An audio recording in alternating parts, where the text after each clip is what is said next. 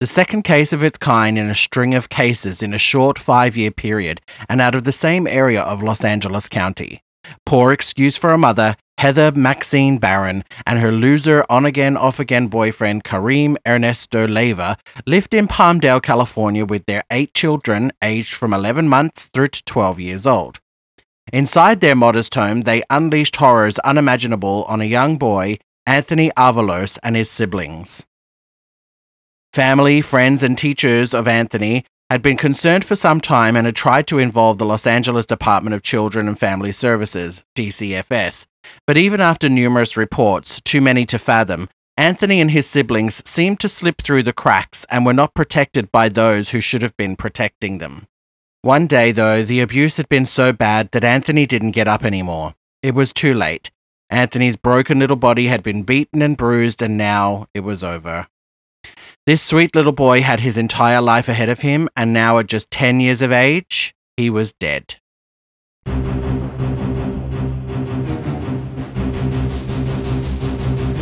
Welcome to Veritas True Crime Podcast.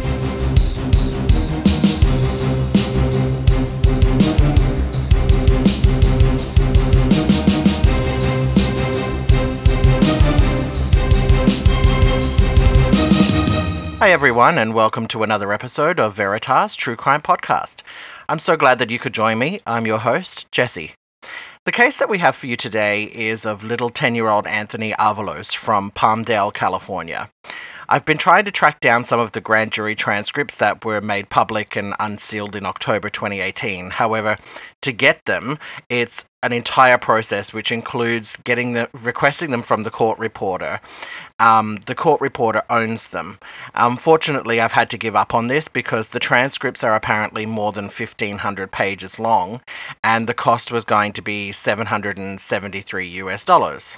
So, not happening. Um, I'm going to do the best that I can with the facts that are available in the public domain. I have actually included the medical examiner's report. I purchased this from the medical examiner in California, and I've included this as premium content on Patreon if anybody would like to have a look and read through. Before we get started, I feel the need to let you know that this episode contains extreme child abuse, and it may be difficult for some listeners to hear.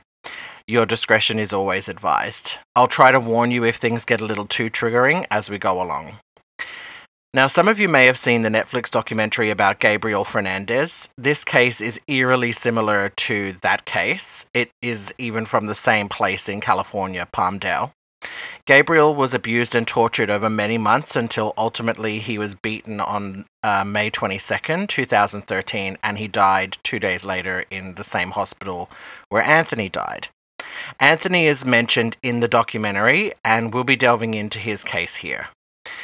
The matter is ongoing in the Los Angeles County Court. The two dropkicks, Heather and Kareem, have both pleaded not guilty to the charges, and they've been in and out of pretrial meetings. One was just last week. Um, their trial is still pending, so uh, there are two more pretrial conferences in August and September, and I don't know when a date has been set. I'll be coming back to the case more as details are available and will mention them to you in other episodes. I had some feedback regarding the extra layers that I had for the episode for Nicole and Bieber recently. The feedback from some of you was that you enjoyed that extra content that I included, so I'm going to continue to try and do that as much as possible in my future episodes. I've also had quite a few likes on the Facebook page this last week, so welcome to everybody. Hope you're all listening. If you do like my episodes, please go by and give a five star rating. Some of you may have noticed that there are ads that play at certain points in the show, and I would really like to get rid of them if at all possible. But the only way to do that is to grow the audience. So hopefully, more of you will sign on to Patreon and enjoy the premium content that I'm creating. You can check that out at patreon.com forward slash Veritas Crime. And for the Facebook page, see the link on the episode page. Actually, it's on every episode page or on veritastruecrime.com. All right, without further ado, let's delve into the murder of 10 year old Anthony Nolan Avalos.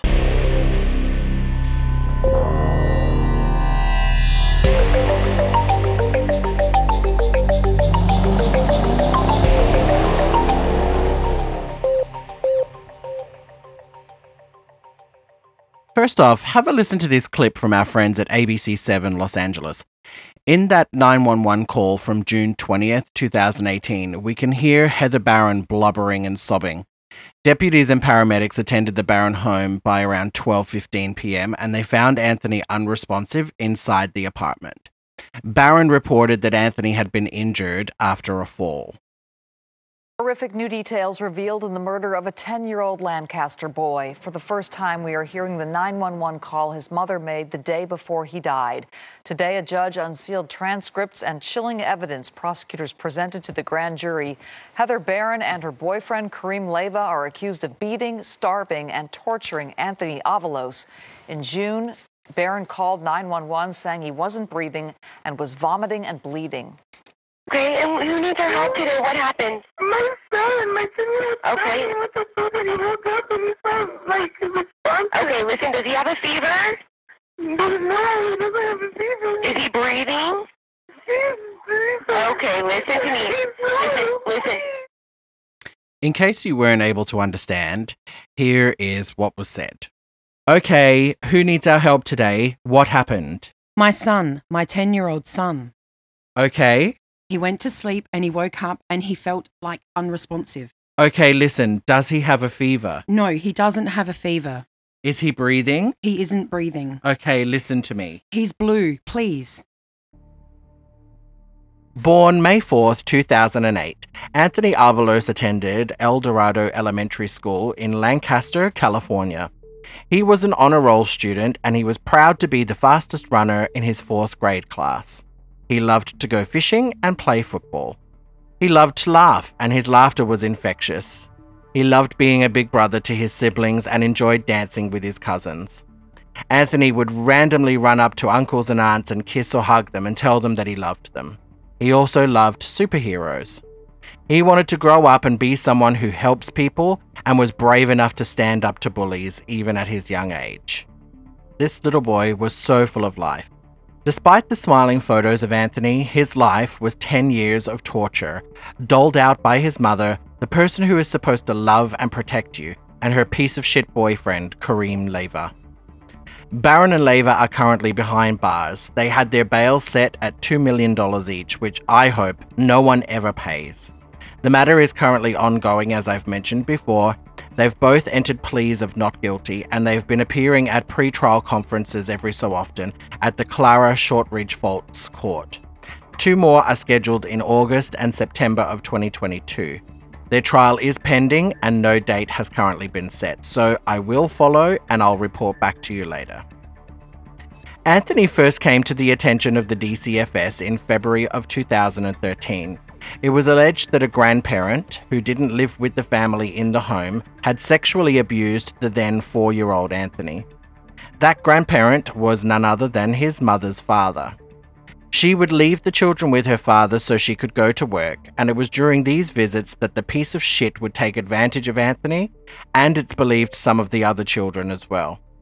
There was enough information to substantiate the claim to DCFS, and Anthony was referred for services and given a medical examination. He was then taken from his home to live with family members, where he continued to receive counseling and other public services. The same allegation was reported to DCFS in March of 2013. However, DCFS deemed Anthony's mother, Heather Barron, as appropriately safe and closed the matter. They returned Anthony then to his mother's care. The case against Heather's father was dropped by mutual agreement. Barron and Leiva continued to ask Barron's father to look after their children, even after they were completely aware of the allegations of sexual abuse on Anthony.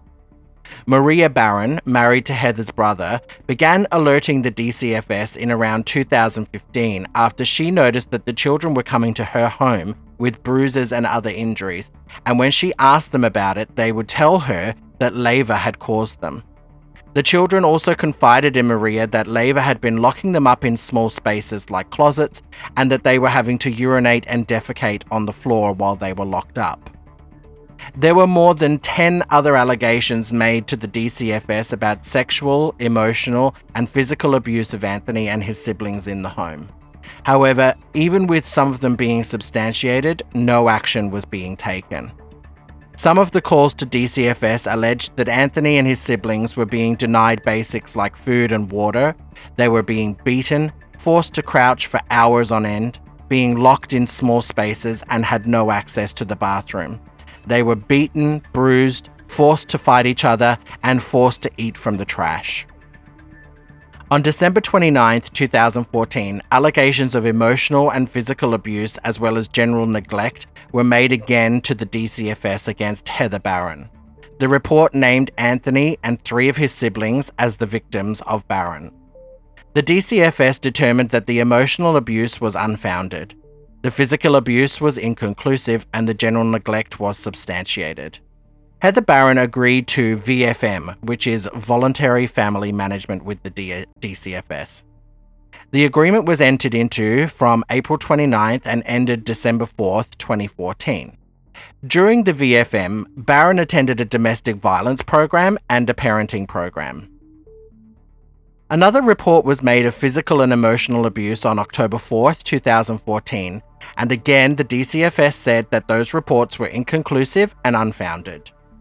On November 5th, 2014, a report against Heather Barron was made again that one of Anthony's siblings was suffering physical abuse, and the caseworkers closed the file with the note, quote unquote, evaluated out. For those who don't know, evaluated out occurs when the allegations do not constitute the appropriate child abuse referrals. There are some instances where the reports should be referred out to other agencies like law enforcement for investigation. To give you an idea of the law that was in operation and the rules used to make their determinations, the DCFS referred to the following.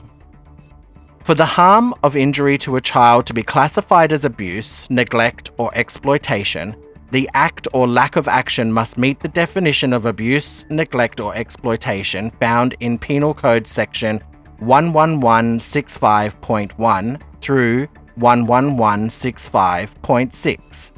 The parent, legal guardian, or out of home caregiver must have been alleged to have personally and seriously harmed the child or committed an act that places the child at serious risk of physical harm, or permitted or should have known that another individual committed an act that seriously harmed the child, or was unwilling or unable to protect the child from serious harm or injury.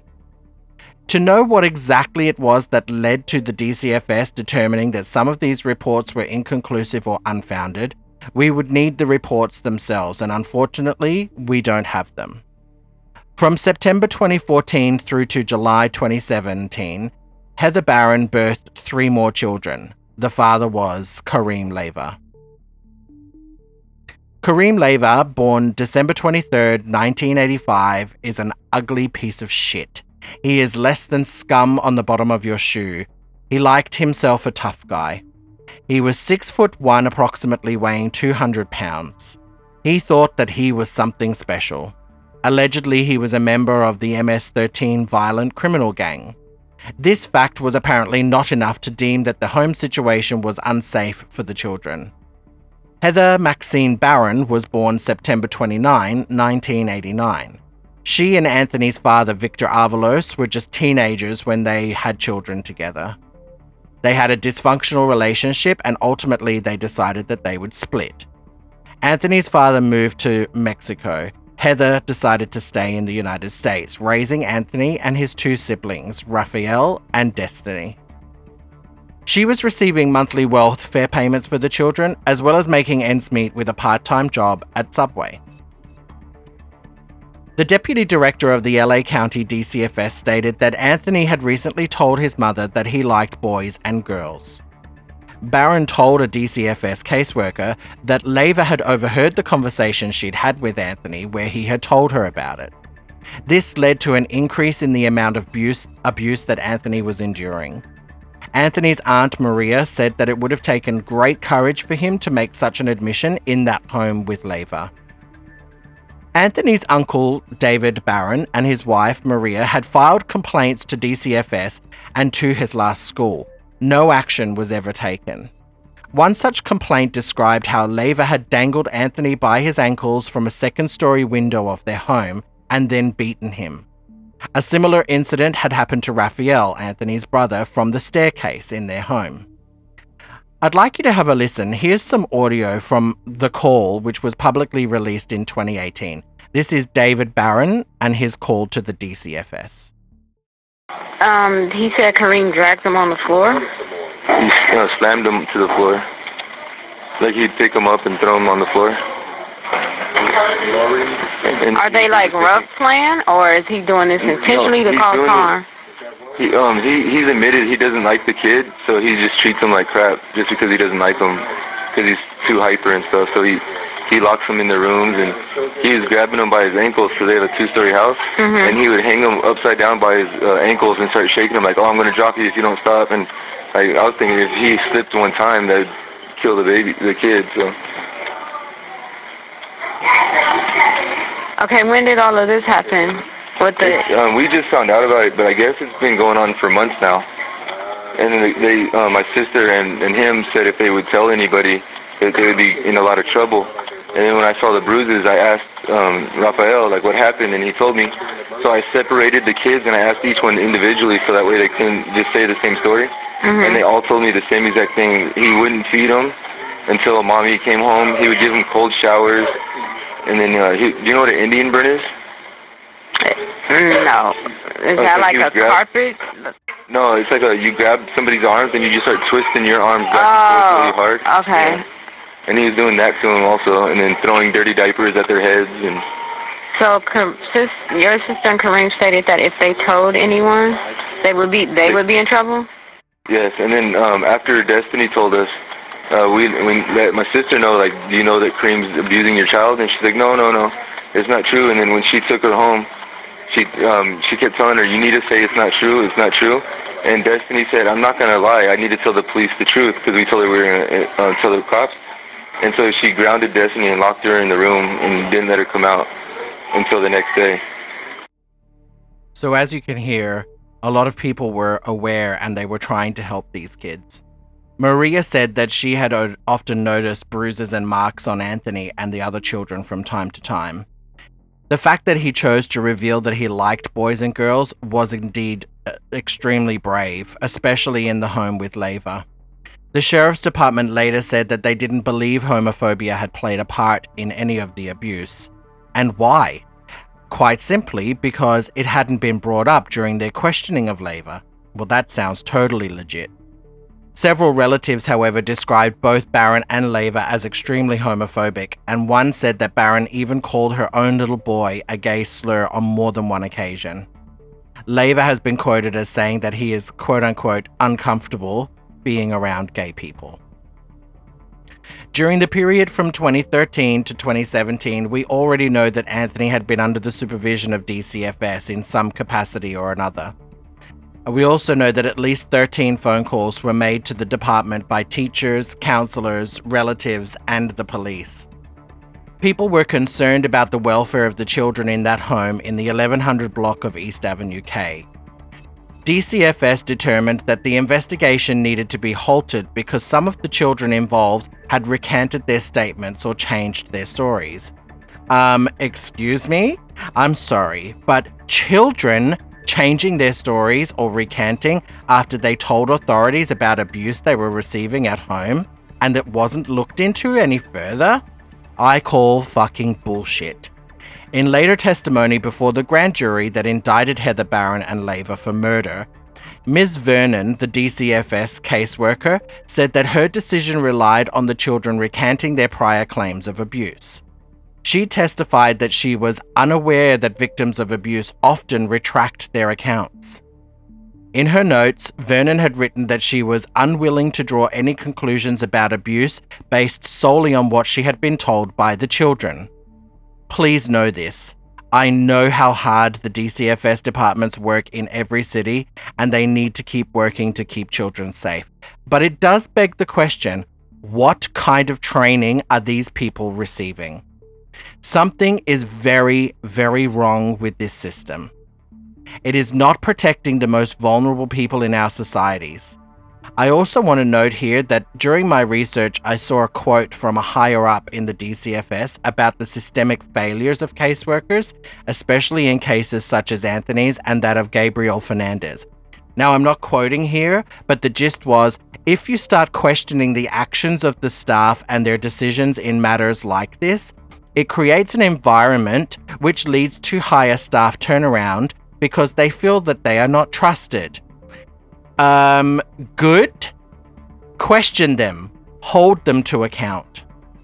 The death of these children is squarely in the hands of the people who have made idiotic decisions like closing files or choosing that allegations were unsubstantiated and not investigating more thoroughly. Some people have argued that another high profile death of a child may cause a swing in the LA County's foster care policies, and indeed, after Gabriel Fernandez, foster numbers went up. This could possibly lead to some children being removed from their homes when it's not absolutely necessary, just in an attempt to prevent further tragedies. But if the people are doing their job properly, they will be able to make informed and decent decisions. Am I right? After Gabriel Fernandez was murdered by his mother and her boyfriend, it was reported that thousands more calls were being made to the DCF child abuse hotline than ever before. This was obviously because people were shocked at what had happened, and rightly so. We should be shocked. But also, we should be reporting anything that doesn't seem right whenever we see or hear about it. Too often, people are worried about what others may think of them if they learn that they were the one who called and reported the suspected abuse. But just think to yourself how would you feel if it was happening and you saw or heard something and you did nothing to change it or help that child? What's more important? It's better that someone who is doing nothing wrong is investigated and the claims are found to be unfounded or unsubstantiated than to say nothing at all and another child ends up being a, a statistic. In a Blue Ribbon Commission report after the Gabriel Fernandez case, several recommendations were made, including more people hired as social workers, increasing the training for social workers, including a strong emphasis on how social workers and law enforcement can further investigate when children provide inconsistent statements or they retract previous statements of abuse or lack thereof. It was also recommended that DCF should better develop social workers' investigative skills and that they would need to understand that investigating allegations of abuse or neglect means that they are gathering facts or evidence that may actually be used in a court case criminal, or dependency. There was a legislative audit committee which approved a bipartisan request to conduct an audit of LA's count, LA County's child welfare system in the wake of Anthony's torture and death. Some of you may not agree with me. Look, that's fine. And I'm happy to have this debate with you, either on Facebook, on our page, or on Patreon. All I ask is that you keep it civil, and I, I I've actually decided that I may have a live discussion about this at a later time, so stay tuned. To give you some idea about what we're dealing with, in a short two and a half year period, nine reports related to physical abuse of the children, Anthony and his siblings, were deemed by DCF workers to be unfounded or inconclusive, but no investigations occurred. One of the reports filed during that time was filed by a DCFS caseworker. She noticed bruising on the face and arm of one of Anthony's siblings. The caseworkers are mandated by law to make a report of things that they find just like that. I have a recording for you to listen to, and yes, I know that it's been a lot, but in this recording, it was released as part of the unsealing of the grand jury testimony. We can actually hear that the caseworker and the child abuse hotline employee really aren't taking this matter seriously. Have a listen. What's our allegation, would you say? I know you have to have to put To something. cover our butt? I know, to cover. Personally, if that were me in that job, I would be taking every report seriously and knowing that the calls are being recorded, I most certainly would not be making a joke out of what the allegations are. The DCFS claimed that they did take this very seriously, and over a three year period, they were working with Anthony and his family. No less than 12 ca- caseworkers were assigned to the family's case. Now, David and Maria Barron went in person to the DCFS offices to ask for answers about the investigation into Heather and Leiva. They were turned away by Vernon, the caseworker we heard about before. She gave them incorrect information that they could only get updates directly from Heather Barron. They were completely unaware that actually they could have filed a petition, a formal petition, asking the court to intervene. Why weren't they told? Vernon went and met with Anthony at Lincoln Elementary School in the last week of September 2015. Anthony said to her that his mother was being nicer now and wasn't locking the door anymore, which was a new thing. In October, Anthony and his siblings recanted their allegations of abuse. In December 2015, Vernon used the computerized scoring system at the DCFS again to rate the family's risk of abuse and neglect and was given a high rating with a recommendation for greater intervention. However, along with her supervisor, they both decided against any further action. Another call was made to the DCFS in April of 2016, this time by Mildred Blue, she was a teacher who had been attempting to help Heather at a domestic violence center. Mildred reported that she observed bruises on the children and that she'd been told Leiva was forcing them to fight with each other at home. She further said that the children appeared hungry and that one of them had eaten out of the trash. The children were interviewed by a DCFS caseworker, but they all denied the allegations. The same caseworker tried to contact Leiva at Barron's home, but was unsuccessful and therefore decided there was no need to follow up and closed the file. A sheriff's investigator also received Mildred Blue's DCFS report, but he also testified that he didn't feel there was a need to follow up. Even if the DCFS report was unfounded, there is a requirement for detectives to follow up on a DCFS report and to conduct an independent investigation of child abuse. Toward the end of 2016, yet another call was made to DCFS Child Abuse Hotline. There are few details, however, caseworkers marked the file as unfounded. It was around this time that Heather decided to remove Anthony from Lincoln Elementary School and the educators who had previously reported the abuse, and he was enrolled at El Dorado. This is where the family's history was unknown. It's also at that time that she cut ties with her brother her sister, and her sister in law. Maria Barron had reported to the DCFS that he was being locked up and was not allowed to use the bathroom. Anthony's teacher said that even though they had tried to bring it up and get more information from him, he never confided anything about what was happening at home, and he always defended his mother if they brought up the bruises and marks on his body. She also commented that Anthony was a sweet soul. Whenever she needed help with something, Anthony was there. He would also bring her treats from the cafeteria. His light was clearly very strong. On the last day of school at Lincoln Elementary, Anthony wrote a letter to his teacher, Harmony Bell, and this is what it said Dear Mrs. Bell, Thank you for teaching me everything you could. It was such a blessing to meet you. I just hope that when I'm going to sixth grade that you can come to New Vista so I can still see you. I hope that you can come to my high school, middle school, and college. That way, we'll see each other for school years without a problem because how close we are and how we are best buddies or friends. I just want to stay with you forever, but I can't. I just hope you have a good rest of your life because you already know that I'm going to have a good life. Love, Anthony Avalos, your friend. Whenever he would visit his grandmother, Concepcion, he never wanted to go home.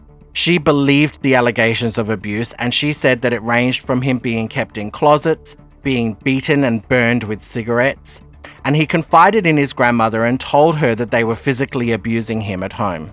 It had been going on for a long time. Concepcion had also at one time filed for custody of Anthony, but her request was denied.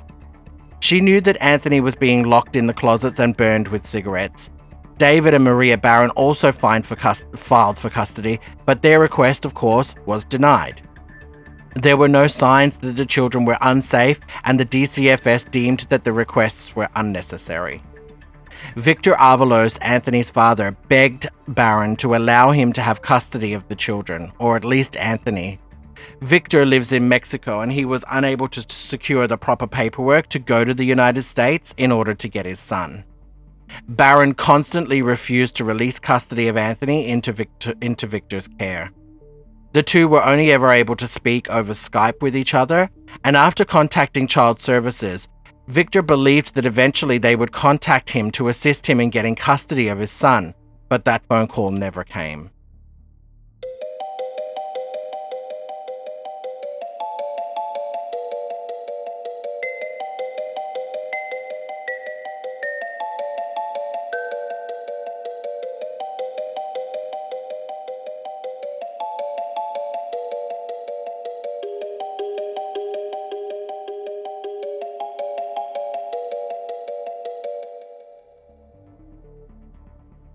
Heather Barron continually played dumb whenever the police or DCFS workers would visit their home. I mean, I don't expect that she'd jump up and down and admit to what was going on, but this was her son. She didn't even look like she was concerned. She could have taken him to the hospital. She could have got help to stop the abuse. She was in a VFM, but she didn't do anything. Now, this is a trigger warning. The medical examiner's report documented injuries all over Anthony's body. There were injuries to his side, both his left and right hips, his arms, and even on his feet. There were abrasions and bruises all over his entire body, his face, and his forehead.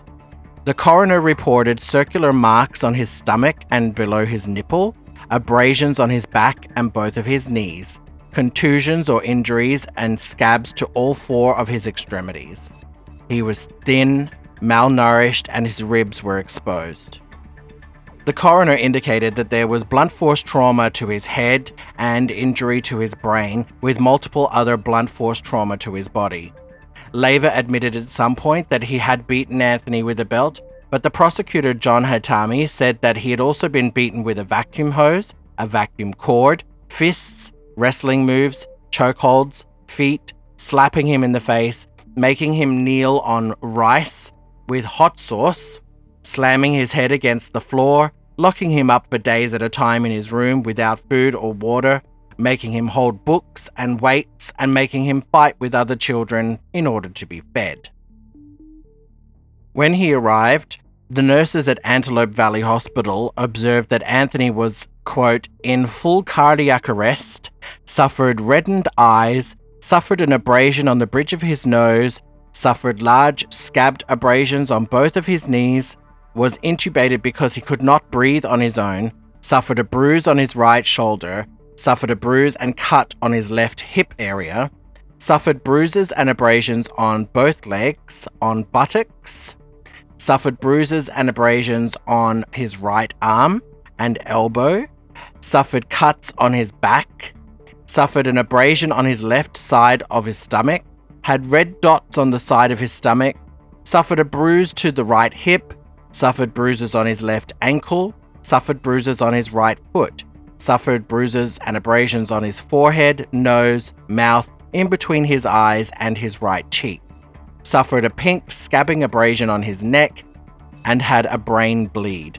Anthony also suffered from a traumatic brain injury. End quote. The grand jury also heard from Anthony's six year old sister, Destiny, and she told them that he was also abused by Barron and Leiva. When asked, she said that she still loved her mother and that she missed Anthony. She was shown a photo during testimony and asked to describe it.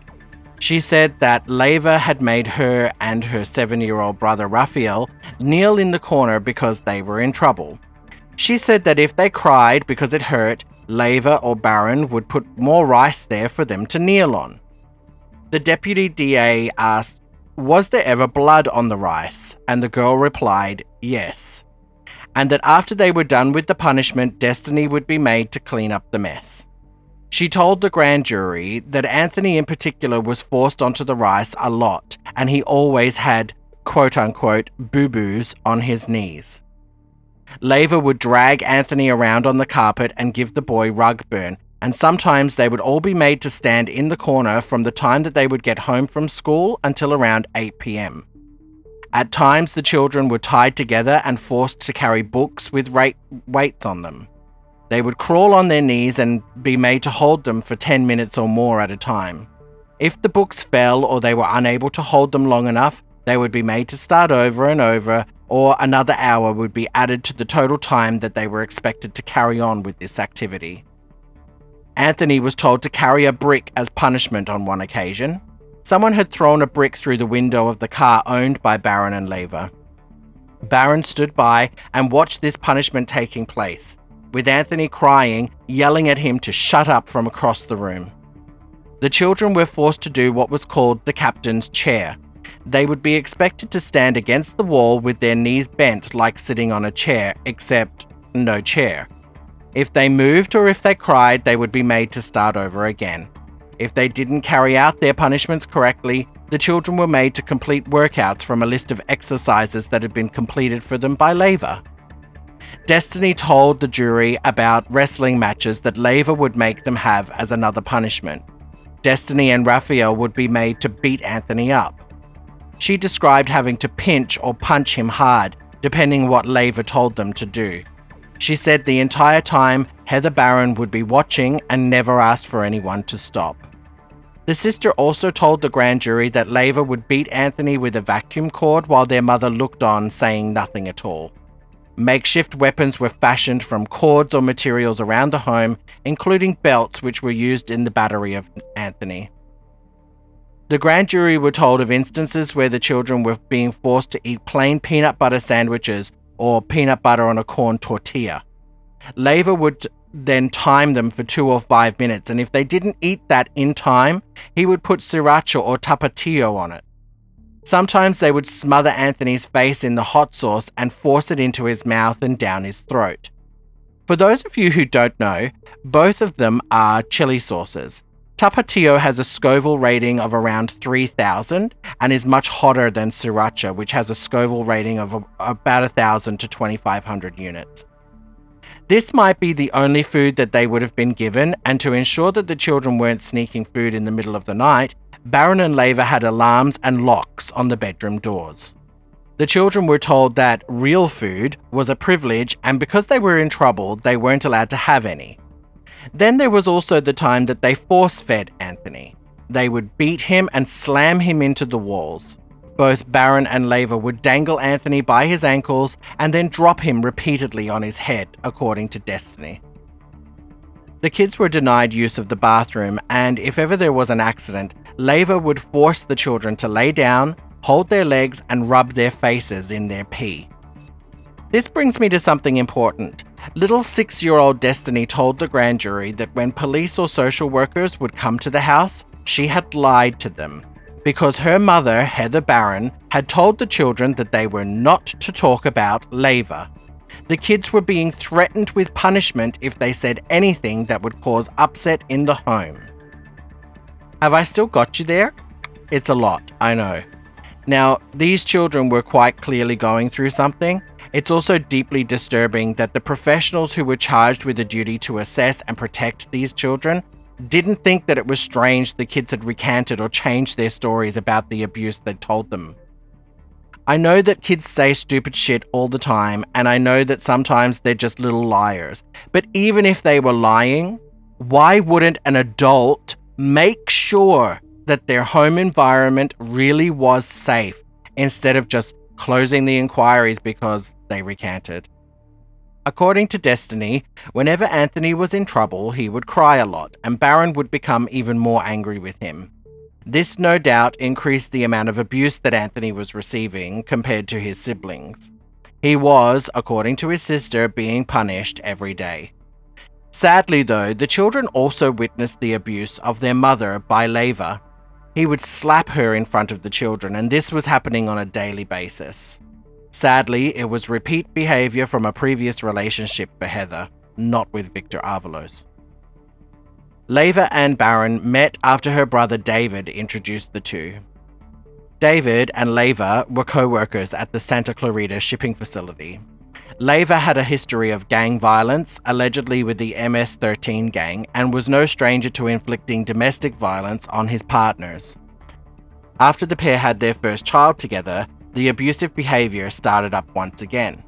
Over time, the violence against Anthony became more frequent, more violent, and although the police say it had nothing to do with it, it is reported from more than one source that it increased when Anthony labelled himself as gay.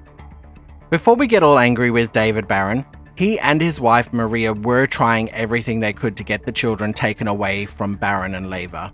They had made several reports to DCFS, and even after Anthony's death, they had applied for custody of the other kids, but their requests were denied. Destiny told the grand jury that on the day before the 911 call, Anthony had been acting weird. Barron told the children that they were going to go to hospital, but Anthony told his mother that all he wanted to do was sleep. Barron left Anthony to sleep, and she said that when she tried to wake him up, he wasn't breathing. Barron had also told Leiva that she was taking Anthony to the hospital, and the grand jury were told that Leiva picked Anthony up from the armpits and dropped him on his head to the floor more than 10 times. When Anthony wasn't waking up, Barron threw cold water on him. He still didn't wake up, so she carried him downstairs, and that's where we heard her award winning 911 call. Destiny recalled looking at her brother and said he looked frozen. He was taken by first responders to the Antelope Valley Hospital. In June 2014, Barron was evaluated by a PhD psychologist, Luis Ramirez. He wrote in his report, quote, based solely on the information provided by Ms. Barron, the assessor believes that her capacity to provide suitable care for her children is severely limited by her poor parenting skills, poor judgment, and denial and lack of awareness of her mental health issues. Barron's specific mental health diagnosis is redacted in the records. Barron refused to participate in individual therapy, which was recommended as the most essential. There was no indication that Mark Millman had read the report or followed up to see the services that had been provided or if they'd been successfully completed. There were in home services provided by the Children's Center of Antelope Valley, and they were designed to improve her parenting skills, which Barron did participate in. The reports from the Children's Center, though, were not encouraging. Her progress report from July 2014 said Barron was having a hard time maintaining her composure when the children were misbehaving. Later in August, their report showed that Barron was overwhelmed. There was a recommendation again for Barron to have therapy, but once again, she refused, saying that she wasn't interested in talking about the past. In October of 2014, Wendy Wright, another counselor at the Children's Center, who spent significant time with Anthony and his mother, called the child abuse hotline. She wanted to report that Barron had grabbed one of Anthony's siblings violently and dragged him across the room, consistently talked about her children in derogatory terms, and displayed, quote, nothing but anger towards those children, end quote.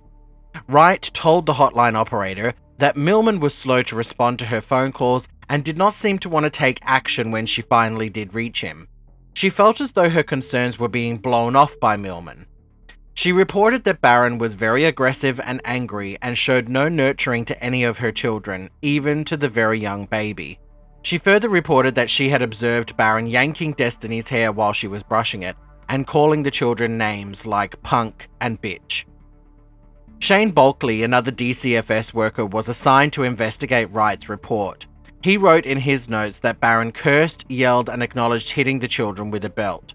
Bulkley quoted Milman as saying, Given the children and their age and their behavior, she is doing all she can. She does cuss and yell, but is doing all she can to provide appropriate care. Wrong! Neither Bulkley or Millman were concerned. Bulkley wrote that he observed Barron and her children as quote unquote interacting positively and quote the mother and children had secure attachment as seen by their interaction end quote. It was later reported that he seemed to be heavily influenced by Milman, who had expressed zero concern about this family.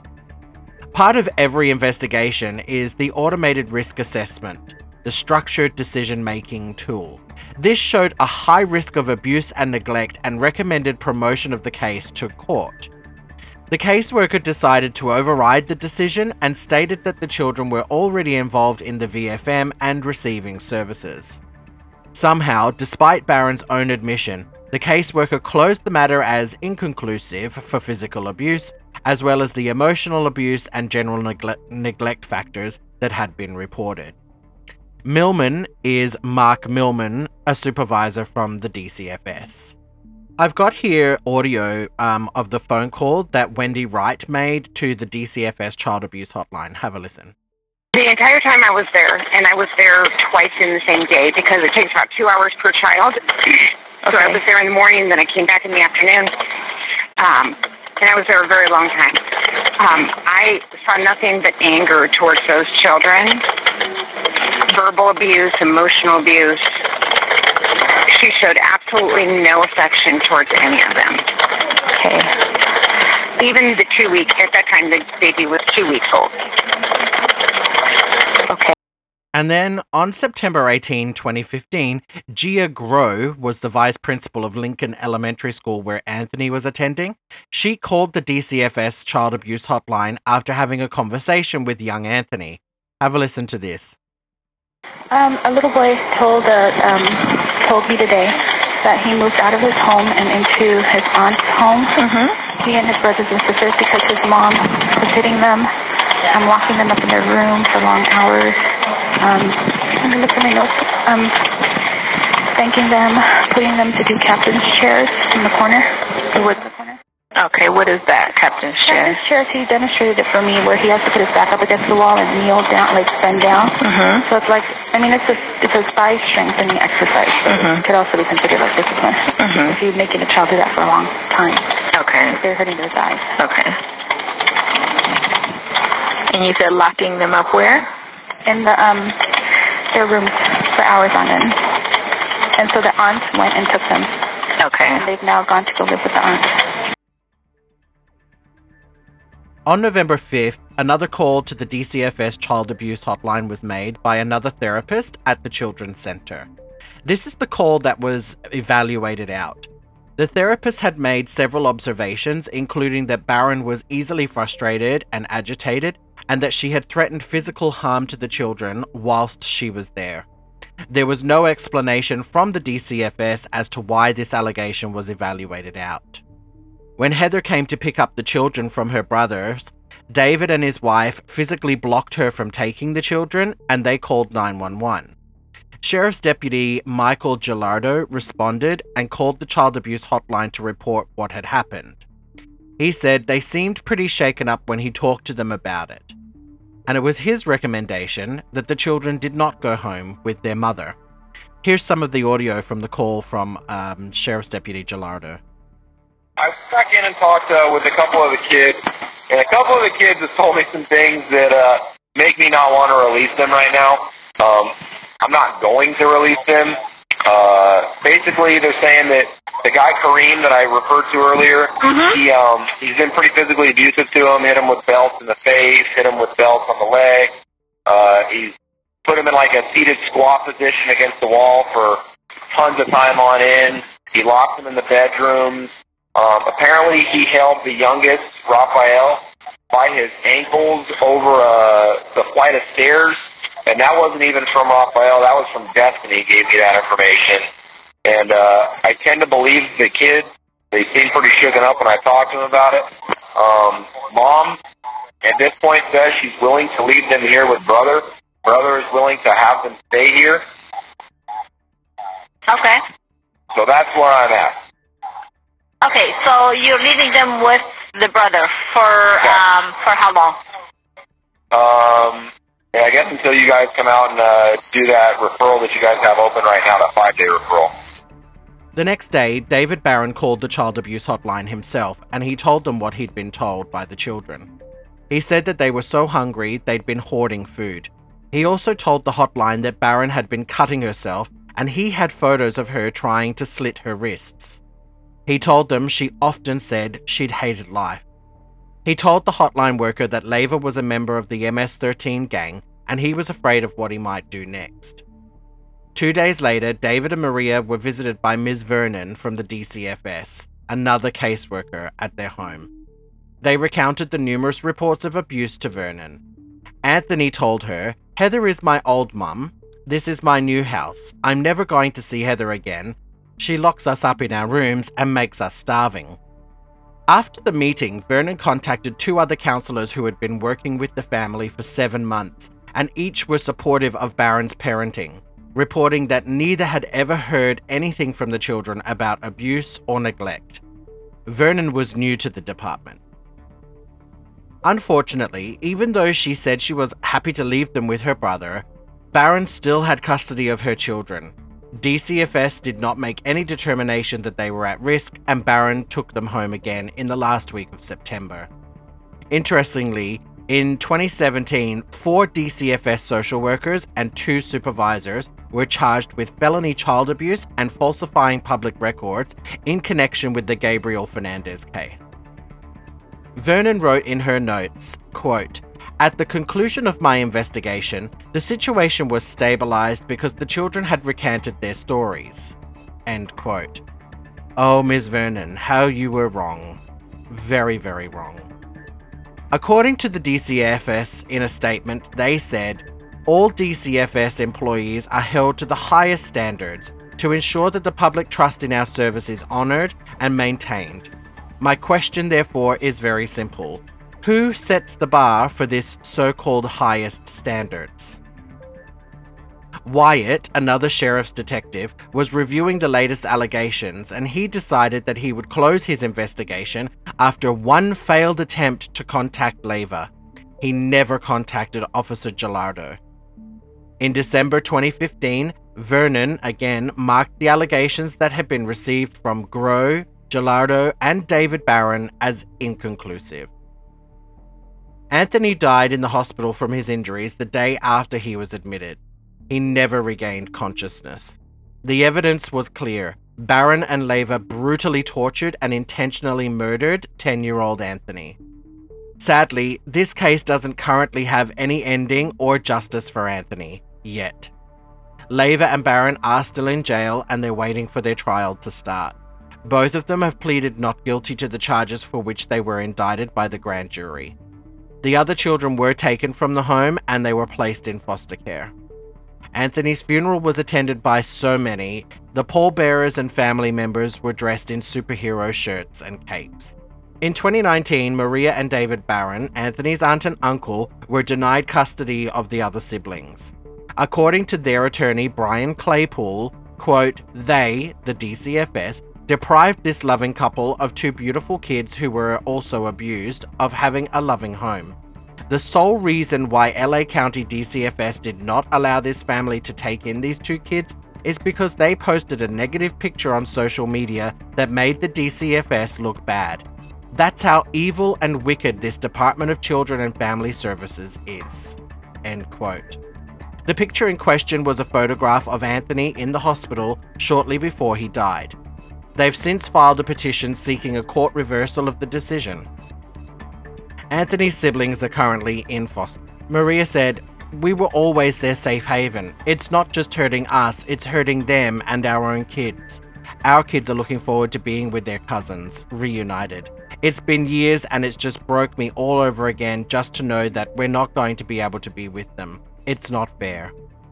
She went on to say that she and her husband made the decision to alert authorities about the abuse and they took a chance, hoping that the DCFS were going to remove the kids from their hellish situation and bring them to their family to take care of them.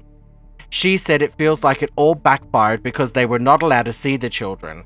Heather refused to allow them to see the children after they made their reports. Initially, the prosecution was seeking the death penalty against Leiva and Barron, but in a politically charged decision, the district attorney George Gascon told all of his prosecutors that they could no longer seek the death penalty because it, quote, wasn't the answer, close quote. There is now a petition to recall Gascon, initiated by the prosecutor of this particular case, John Hatami. The link to the petition group is actually on our Facebook page, and I encourage everybody everywhere, please go and sign it. This guy is dangerous. On October 30th, 2018, Barron and Leiva were indicted on the charges of murder and torture, along with special circumstances of murder involving torture. Later, in 2019, Anthony's uncle, aunt, grandmother, and other family members filed a lawsuit against Los Angeles County for $50 million. They claimed that the DCFS failed in the duty to prevent the death of Anthony at the hands of his mother and Leiva. The attorney for the family, Brian Claypool, said, quote, LA County DCFS has ignored murder after murder after murder of children in LA County. It's going to take today a $50 million lawsuit to get their attention to bring about the necessary change within the DCFS system. This lawsuit today we have filed will create transparency within an agency that acts more like the Central Intelligence Agency. Close quote. The lawsuit claims that the DCFS staff were inadequately trained for interviewing young children and claims that the DCFS failed to properly investigate the claims of physical and sexual abuse. They failed to review DCFS history. They failed to coordinate with law enforcement, which was a violation of their own policies. They failed to complete the SDMT, which scores the likelihood of abuse or danger in a family and makes a recommendation of intervention, both in a timely and truthful manner, and failure to adjudicate the presence of an urgent need of imminent danger to Anthony and his siblings. The deaths of both Gabriel Fernandez and Noah Cuatro, both of Palmdale, are cited in the case to strengthen the allegations of systemic failures by the DCFS. In fact, one of the same caseworkers who had been disciplined for errors in the Fernandez case was also working as the supervisor of the caseworker who managed Anthony's case. Sadly, Anthony's family were told that they couldn't seek punitive damages against the agency, and they have been advised that they will need to support their claims, one of which is wrongful death, if their case is to remain intact. So that brings us to the end of a very sad story, and one that is still developing as we wait for a trial date to be set again for Leiva and Barron. Further updates will be posted on our Facebook page and in future episodes. Thanks for joining me. Remember, the truth is mighty and it will prevail. Until next time, friends.